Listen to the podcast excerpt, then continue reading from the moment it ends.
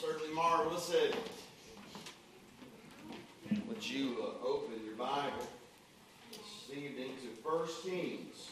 1 Kings, chapter number 1, and we're going to look at chapter 1 in 1 Kings and then also in chapter 2. Now, I'm planning on speaking on this subject for the next two Sunday nights, tonight and next Sunday night. And uh, we'll look at the subject here. And so a little bit of reading this, this evening. We'll look at two different passages, chapter 2, chapter 1. Let's start in chapter 1 of 1 Kings. Of course, King David. Bible says, Now King David was old and stricken in years. Uh, Bible scholars tell us anywhere between the age of 70 and 80 years of age. Now, King David was old and stricken in years, and they covered him with clothes, but he got no heat. And if you've learned the older you get, that is that kind of becomes a problem. Wherefore his servants said unto him, Let there be sought for my lord the king a young virgin, and let her stand before the king, and let her cherish him, and let her lie in thy bosom, and my lord the king may get heat. So they sought for a fair damsel throughout all the coasts of Israel, and found Abishag, a Shunammite, and brought her to the king. And the damsel was very fair, and cherished the king, and ministered to him, but the king knew her not. Then Adonijah, the son of Haggith, exalted himself, saying, I will be king. And he prepared him chariots and horsemen and fifty men to run before him. And his father had not displeased him at any time in saying, Why hast thou done so? And he also was a very goodly man, and his mother bare him after Absalom. And he conferred with Joab the son of Zeruiah and with Abiathar the priest, and they, following Adonijah, helped him. But Zadok the priest, and Benaiah the son of Jehoiada, and Nathan the prophet, and Shimei and Rei, and the mighty men which belonged to David were not with Adonijah. And Adonijah slew sheep and oxen and fat cattle by the stone of Zoheleth, and which is by Enrogel, and called all his brethren, the king's sons, and all the men of Judah the king's servants. But Nathan the prophet and Benaiah and the mighty men and Solomon his brother he called not. Wherefore Nathan spake unto Bathsheba, the mother of Solomon, saying, Hast thou not heard that Adonijah the son of Haggith doth reign, and David our Lord knoweth it not? Now therefore come, let me, I pray thee, give thee counsel that thou mayest save thine own life and the life of thy son Solomon. Go and get thee unto King David, and say unto him, Didst not thou, my lord, O king, swear unto thine handmaid, saying, Assuredly Solomon thy son shall reign after me, and he shall sit upon thy th- my throne. Why then doth Adonijah reign? Now I want you to go to chapter 2, and let's begin reading with verse number 13. We're going to kind of find the end of this story. Bible says in verse 13 of chapter 2 of 1 Kings, And Adonijah the son of Haggith came to Bathsheba, the mother of Solomon, and she said, Comest thou peaceably? And he said, Peaceably. He said, Moreover, I have somewhat to say to thee. And she said, Say on. And he said, Thou knowest that the kingdom was mine, and that all Israel set their face on me, that I should reign. Howbeit the kingdom is turned about and is become my brother's, for it was his from the Lord. And now I ask one petition of thee, did I me not? And she said unto him, Say on. And he said, Speak, I pray thee, unto Solomon the king, for he will not say thee nay, that he give me Abishag the Shunammite to wife. And Bathsheba said, Well, I will speak for thee unto the king. And Bathsheba therefore went unto King Solomon to speak unto him for Adonijah. And the king rose up to meet her, and bowed himself unto her, and sat down on his throne, and caused a seat to be set for the king's mother, and she sat on the right hand. Then she said, I desire one small petition of thee. I pray thee, say me not nay. And the king said unto her, Ask on, my mother, for I will not say thee nay. And she said, Let Abishag the Shunammite be given to Adonijah thy brother to wife. And King Solomon answered and said unto his mother, And why dost thou ask Abishag for Shunammite for Adonijah? Ask for him the kingdom also? For he is mine elder brother, even for him, and for Abiathar the priest, and for Joab the son of Zeruiah. Then King Solomon sware by the Lord, saying, God do so to me, and more also, if Adonijah have not spoken this word against his own life. Now therefore, as the Lord liveth, which hath established me and set me on the throne of David my father, and who hath made me an house, as he promised, Adonijah shall be put to death this day. And King Solomon sent by the hand of Benaiah the son of Jehoiada, and he fell upon him that he died. Heavenly Father, I pray you'll help us in Jesus' name. Amen. Now, what we just read here is the eldest son of David who tried to conspire and take the kingdom. He had a plot. By the way, the reason he wanted Abishag to be wife, she was a part of it. She had worked with him. And so we understand that because God had not promised the throne to Adonijah, he had promised the throne to Solomon. So this was David's son, eldest son, trying to work a plan to become king of Israel. I want you to notice, verse 6 is my text tonight and will be for a couple of weeks, but I think this is very important. I want to make a few introductory statements. David was a wonderful king. David was a mighty man of war. David, the Bible says, was a man after God's own heart. David was the sweet psalmist of Israel. David was quite a man. For many, many years, for decades, God blessed the line and the, and the family of David because of David. He said, for many years later, he said, I'm going to bless thee because of thy father's sake. So I don't want you to misunderstand me. David was quite the man, but he had a weakness. As all of us have weaknesses, I believe as you read the Word of God and you really do a study on David, and by the way, he's one of the most interesting characters in all the Bible to do a study on.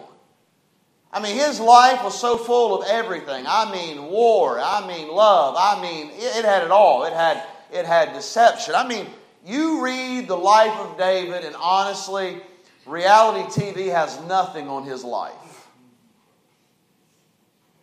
I mean, here was a young man that was out in the, out in the fields watching the, the sheep, the least of his brethren, and Samuel comes and anoints him king. He's a giant slayer.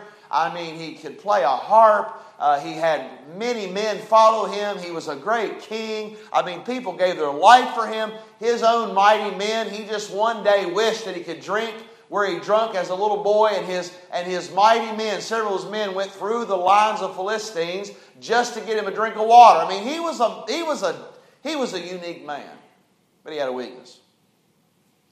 And I believe his weakness, time to time, time and time again, was shown in the Word of God. And I'm going to tell you what it was. It's shown right here in verse 6. Can I tell you what his weakness was? His parenting his parenting. His history, the trend of David shows a history of weakness. And by the way, he had a trend. I want you to notice, we don't turn there, but you if you're making notes, make notes of this. In 2 Samuel chapter 13, he had a son. His name was Amnon. The Bible said Amnon had a friend. And the Bible says that Amnon lusted, and he, said, he used the word love. He loved his own sister. But we know that it wasn't love. We know that it was lust. And so his friend taught him how to play like he was sick. He got his, his daughter in there. And I'm just going to be honest with you tonight. I'm going to be very careful. But he did something unseemly to his own sister. Now, what would you think that David would do, the father would do, after his own son did this unseemly. I'm going to tell you what the Bible says in 2 Samuel chapter 13. The Bible said he got mad, but he did nothing. He did nothing. He did nothing. And to be quite honest with you, Absalom was so upset about it, he went to his father and said, What are you going to do? And his dad did nothing. This is the king, the most powerful man in Israel. He did nothing to his son that did this to his own daughter. So then we see in 2 Samuel chapter 13, verse 28, Absalom takes matters in his own hands and he murders Amnon. Now, here, I want you to think about this, and we all know why this took place because the Bible said because of David's sin that the sword would never depart from his home. So, this, I want you to see this picture. He has a brother, there's a, he's a son named Amnon. He does an unseemly act with his sister. Nothing's done. Absalom then takes matters into his own hand, kills his brother Amnon. So now David has a son that is dead, and he has a daughter that has been violated. Now he has a son that is a murderer, and he's fled, and David did nothing to Absalom. Then we find in 2 Samuel chapter 15, Absalom takes over the throne. He overthrows his own father. I mean, you talk about loyalty, you talking about deception, you talking about a low somebody, and I'm going to be honest, I want to just say this. Anybody that would do that to their father is quite some type of a low something.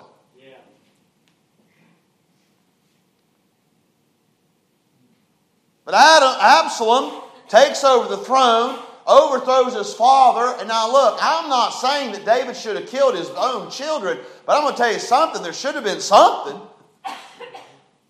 The Bible said what David did, he just withdrew.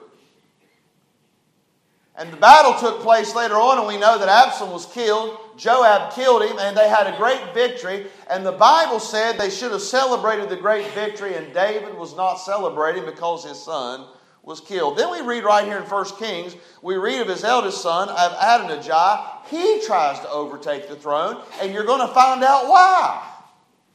Verse 6 tells you. And his father, notice the wording here and his father had not displeased him, notice this, at any time. So, can I paraphrase? Adonijah was never disciplined. Can I give you another paraphrase for that? That he never displeased him at any time? He was not only never disciplined, he was a spoiled child.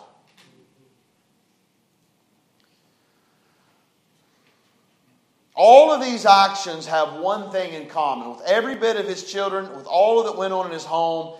That was this, it was this. There was absolute no, complete, absolutely no discipline.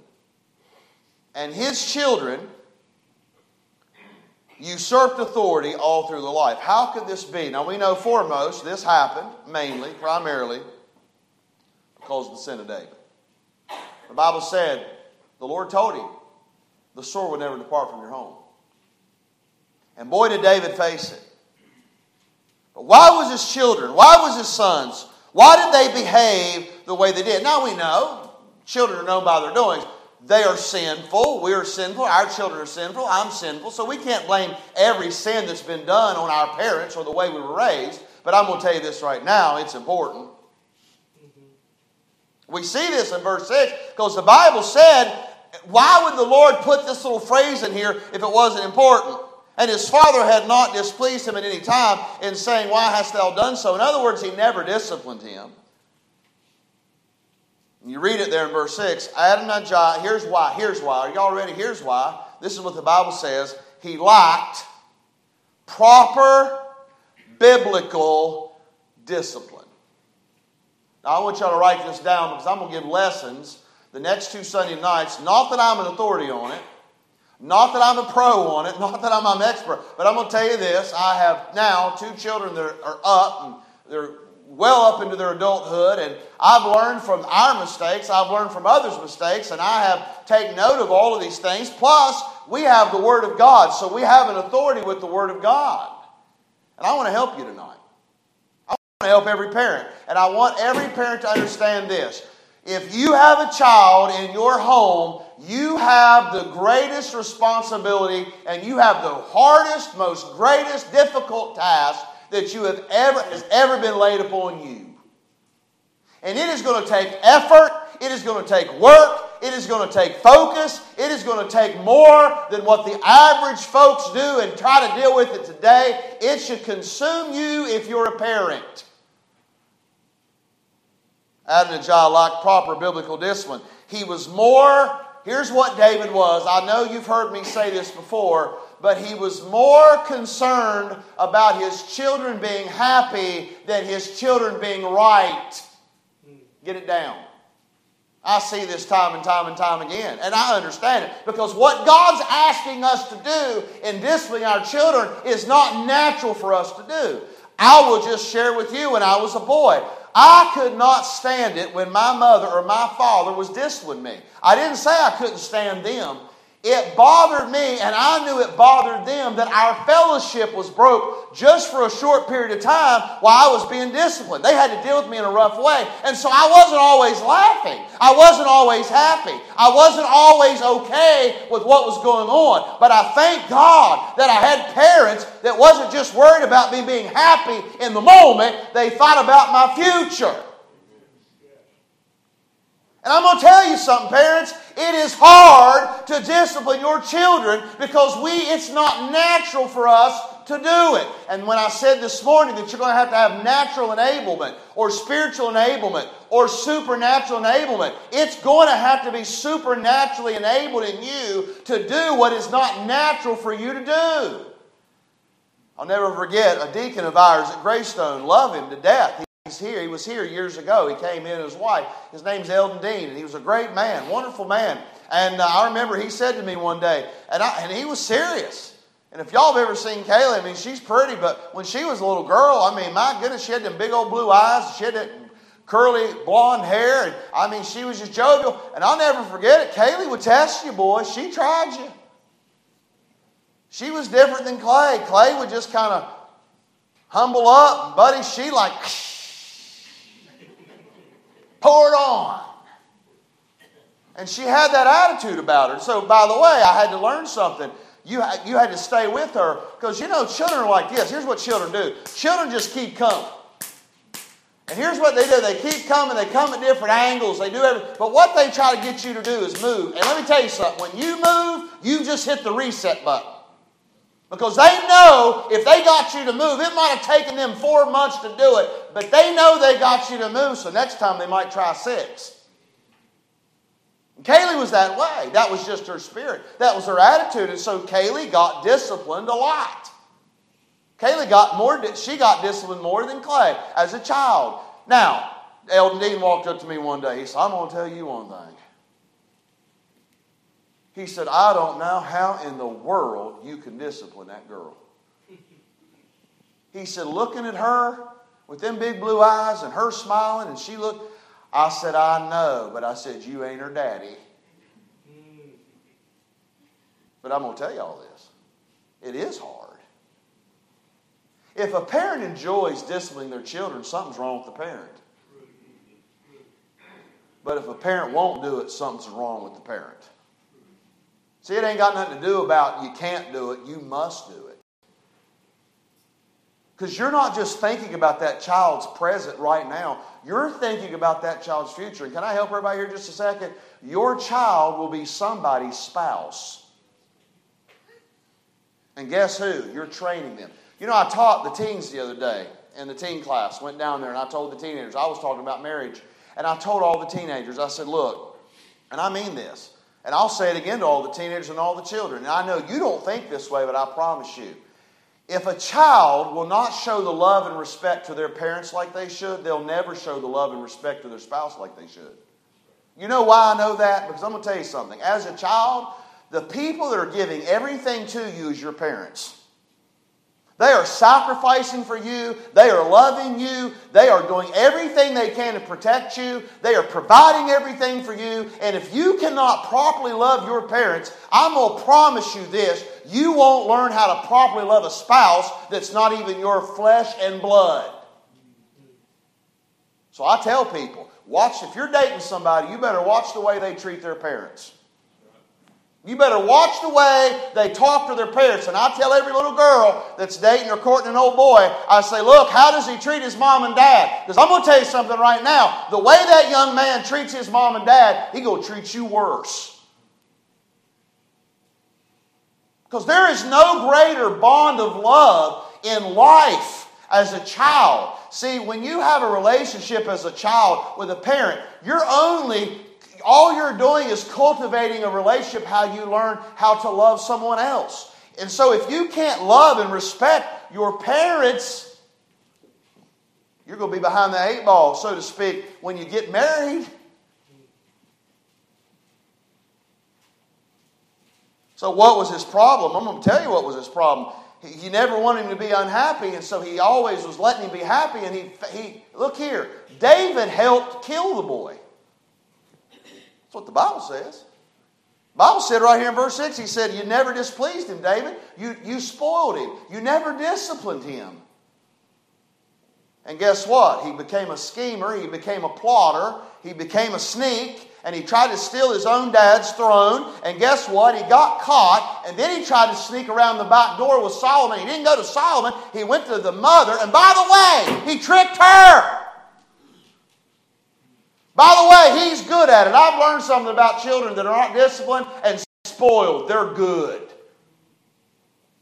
And what amazes me sometimes the people that should be able to pick them out and to see what's going on, just like Bathsheba. She, she was, she went to her own son, and here's what her son said. He said, Mom, why are you coming here and asking me that? Not only are you asking for my eldest brother to have this woman that he don't have any business having, are you going to ask for the kingdom too? You know why Solomon got so mad? Because he knew the deception, he knew his brother. And he knew his brother was spoiled. He knew his brother was a plotter. He knew his brother was a schemer. And he knew that his father never disciplined him. So he knew what was going on. He knew that Adonijah had gotten his hooks in his own mom. Look, the undisciplined or rebellious child can and will destroy the harmony of a home. They will destroy the harmony of relationships. And here's the saddest thing if it's not corrected, they will destroy their own life.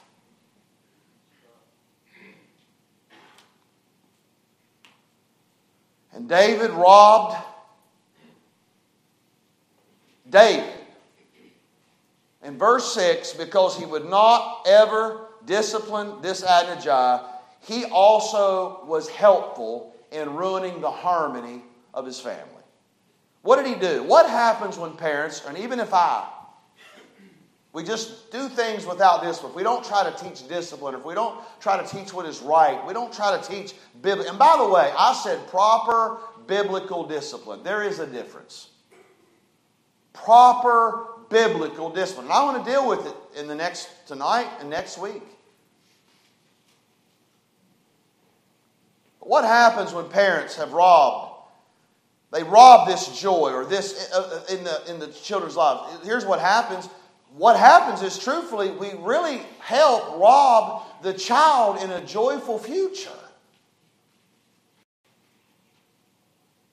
Just not by exercising proper biblical discipline. Now, look, we had a young man here today, and he did something in, in the church.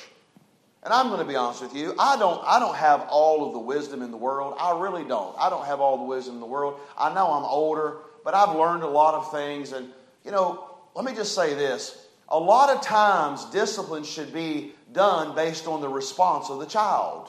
Mm-hmm. Now, this young man that had done something here in the church, I already could tell when he came to me, he was already hurting. He was already struggling. He knew what he did was wrong. And he had a spirit about him that he was broke. I could tell he was ashamed. I could tell he was hurting. And so I had a choice to make when he was brought up to me for me to talk to him. I could have ripped that poor little boy's head off and cut him from top to bottom with my words, or I could try to ask God to give me wisdom on how is the best way that this child learns love and discipline. So the way I handled it, I don't know if I handled it properly, but I'm going to say this. My motive for that child was to help him and to love him and to understand there's consequences to sin.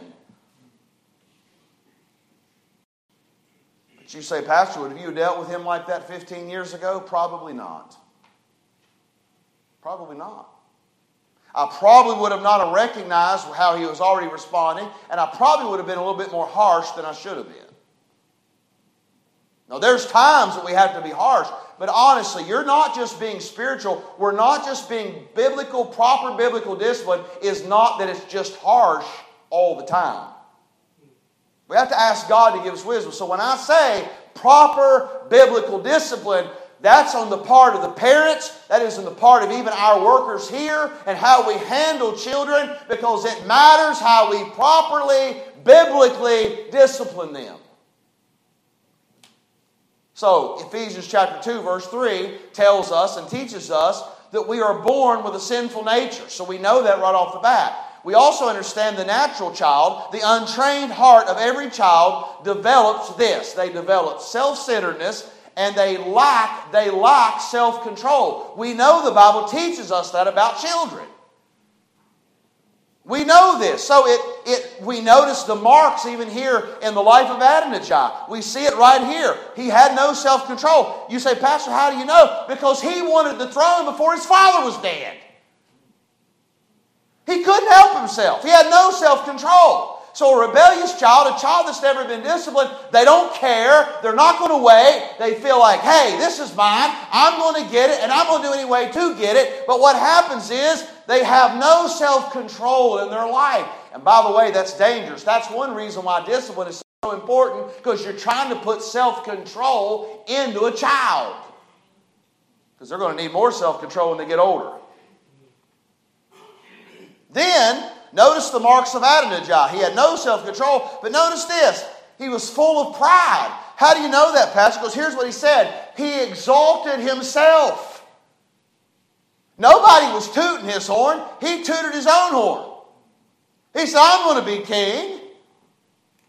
He had no humility. Why? Because he didn't have to learn humility. He'd gotten anything he wanted. He was never displeased. He was always happy. His father always let him go. He never disciplined him. So it helped create this pride in this man's life. He said, Hey, I'm somebody. I can raise up against my father. I'm going to take. And here's how disrespectful he was David's not even dead yet.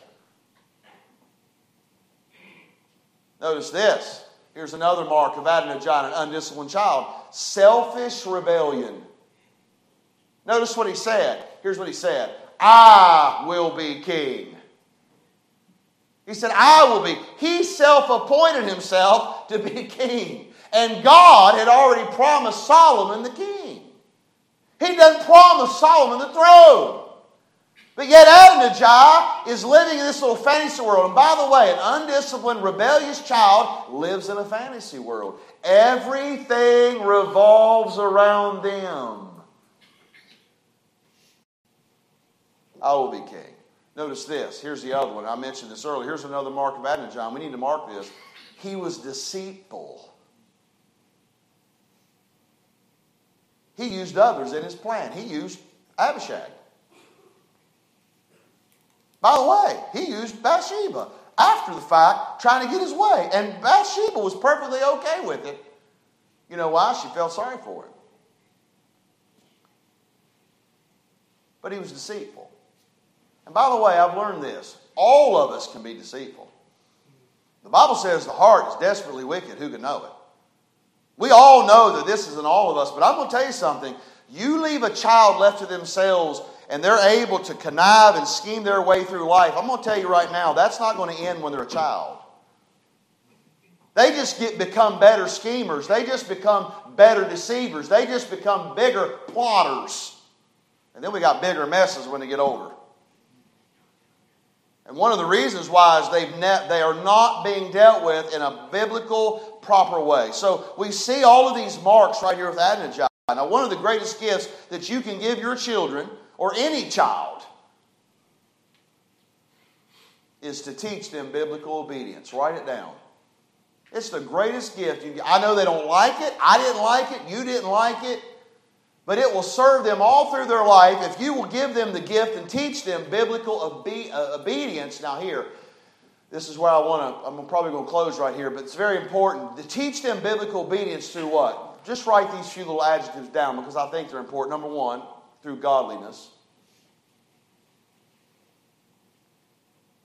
What's the goal? Why are we disciplining a child? Do we want them to be good or do we want them to be spiritual? Do we want them to be good or do we want them to be godly? So, the biblical, proper biblical discipline and teaching them biblical obedience, what is the, the, the gifts of that? Well, one is because we want to we want to teach them in godliness. And then second, let me just say this. it ought to all, excuse me, it ought to always be loving. Now, when you have to discipline a child, a child is not going to be their first response to you is, oh, they're doing this because they love me. That's why you have to tell them you love them. I didn't understand that when I was a kid, but my mom used to say to me all the time, my dad, both of them, they said, "No, look, I know you don't understand this, and they're right. I didn't understand it, but they said we're doing this because we love you. I didn't understand it then, but I'm going to tell y'all right now, I do now. Y'all know what I'm talking about? I do now. And by the way, your children are not always going to be children. They're going to become adults, and they're going to get up one day and say, Wow, I understand that. You know when they'll really understand it? When they have children. But it's still a lesson that needs to be learned. It has to be loving. By the way, I've said this people don't really care what you know till they know you care. Same with your children. Why are we disciplining our children? Why are we being so tough there? Or why are we being so? Because it should be love. We want the best for them. We want them to be godly. We want them to be loving. Teach them biblical obedience through godly, loving discipline. Can I just speak to you a little while? These next tonight, next week, probably this is just introduction, but I want to speak to you on that thought. Loving biblical discipline. And yes, I've chose those words exactly the way on purpose because discipline should be loving. If it's not loving, you're not doing it right. You know one reason why? When we just walk around on a child, and by the way, you better be very careful doing that in public today. If you're just always yelling at a kid, just yelling at them and screaming at them and yelling at them, here's the problem that I have with that. Do they really know that that's motivated in love? It takes a whole lot more than just yelling at a kid and telling them what to do and what not to do. That means it has to take time to explain why, why it's best, give them the reason for their future, and also let me say this good biblical uh, discipline is teaching them who they're living for. Why should they be doing this? Not because of mom and dad, because by the way, if you make you the goal, what happens if you die?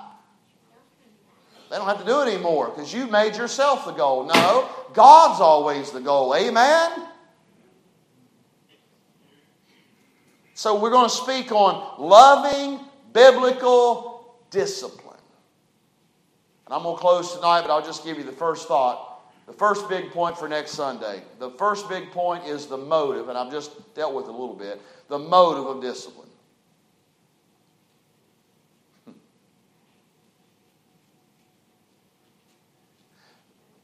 I'm going to go ahead and give you the motive, and I'll preach on it next week. You know what the motive is? Here's what it is you are shaping a heart for life. You are shaping, you are helping to shape a heart of a child that will become an adult for life. So that's why it's so very important that we understand what loving biblical discipline is. Amen. And I know this is just all by way of introduction. I want to finish this up next week. But I'm going to talk about the motive of discipline, the method of discipline, the mistakes of discipline, and we'll talk about all this hopefully. If we don't get done next Sunday night, we'll hit it the next Sunday night.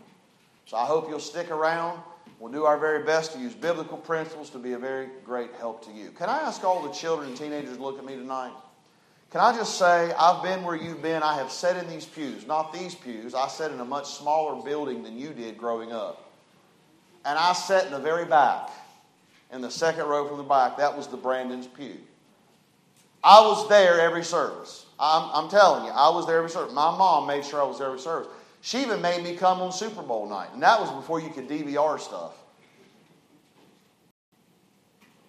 I mean, it, it, there wasn't no question with mom who was going to be at church. Now, we might walk in late. Somebody say amen. But we was there. She's back there shaking her head. But I'm going to tell you right now, as an adult, children, I want you to know something.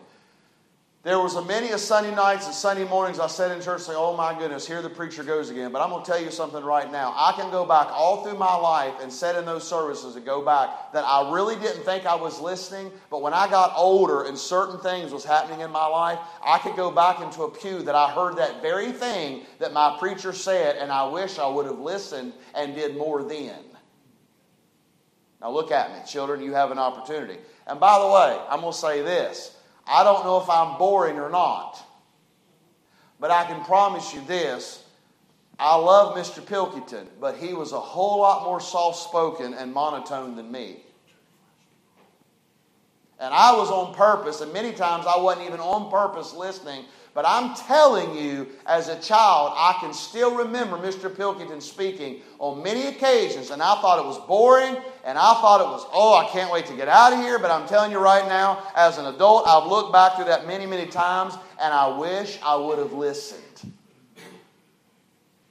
So I'm doing my best to keep your attention. I'm using voice inflection. I'm waving my arms. I'm yelling. I'm talking soft. And the reason I do that is because when I was a boy, I would have liked to have seen a little bit more of that because it would have helped me stay tuned.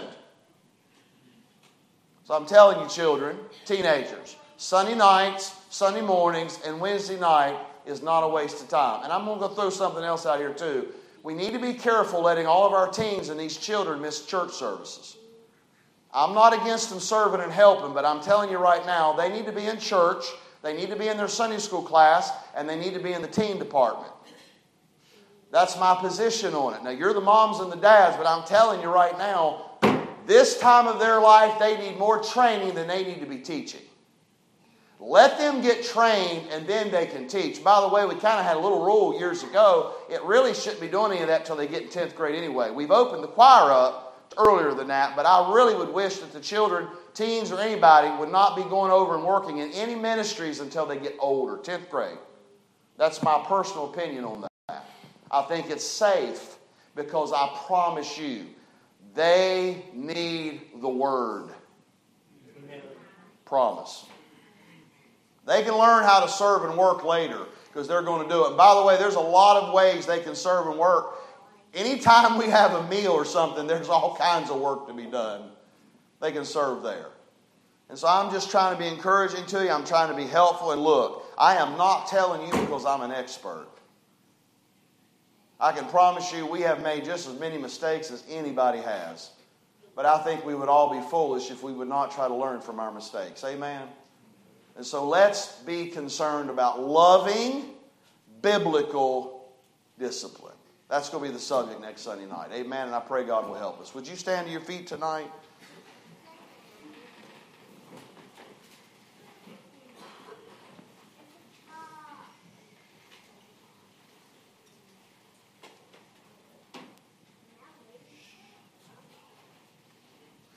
Can I just ask, could, could could we just open up the altar tonight and just open it up to everyone? I don't know about you, but are, are you burdened about this young generation?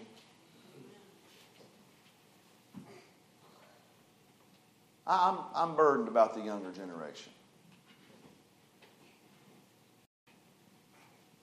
So, could we maybe just have a little time of prayer here? Maybe some of you would come around this altar tonight and Maybe we would just ask God to help us to be the right kind of and have the right kind of loving biblical discipline here.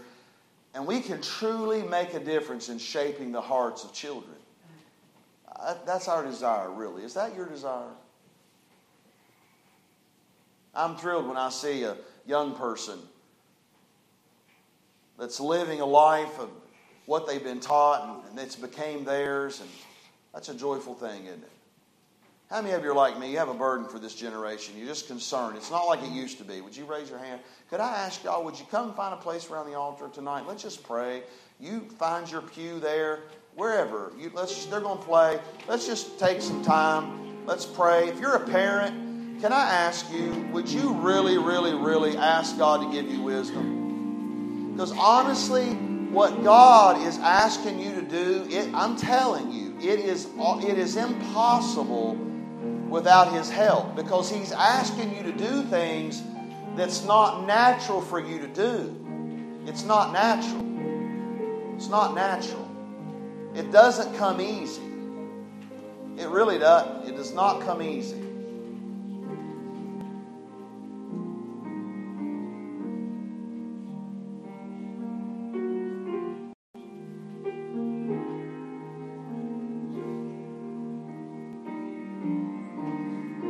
While they're in your home, yes, they should always be on your mind. They should always, you should have a, a sense of what's going on in their life, their heart. You ought to You ought to know the tone of their life. You ought to be so in connection and in tune with your children that you know what's going on before somebody tells you. I believe that. I believe that.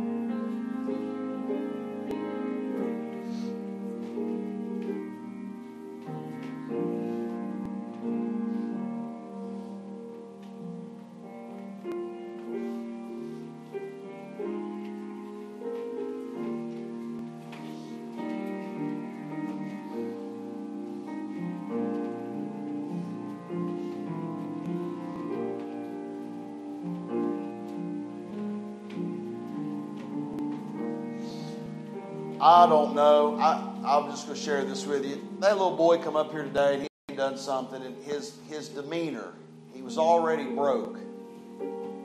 And here's what crossed my mind. It wouldn't have probably crossed it 15 years ago, but I thought, you know what? This boy needs to be handled and dealt with in a way that if that was my son and he came home and had to tell me that he did something wrong, I would hope, and that's what I was thinking, is I hope that if that was even my child, I wouldn't be ashamed of how he was handled. You think about that.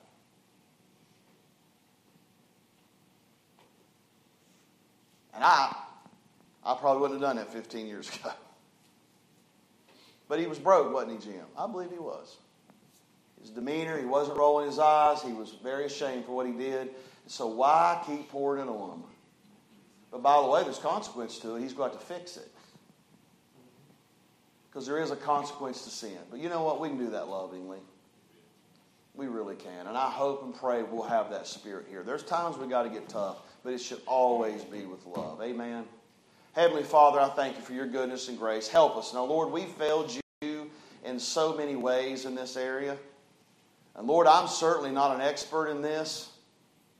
But Lord, I've learned a lot even now at my age, where I'm at, just by studying this passage. And the detriment. And David had no idea. He had no idea at that moment that he was helping to cultivate a rebellious heart. And Lord, I, I'm, i know many of us, we have no, that's not our intentions to do something in a way to, to to, to cultivate this in our children. But Lord, we need to realize the importance of the loving biblical discipline. And I pray you'll help us now. We ask it in Jesus' name. Amen. God bless you. Have a great night.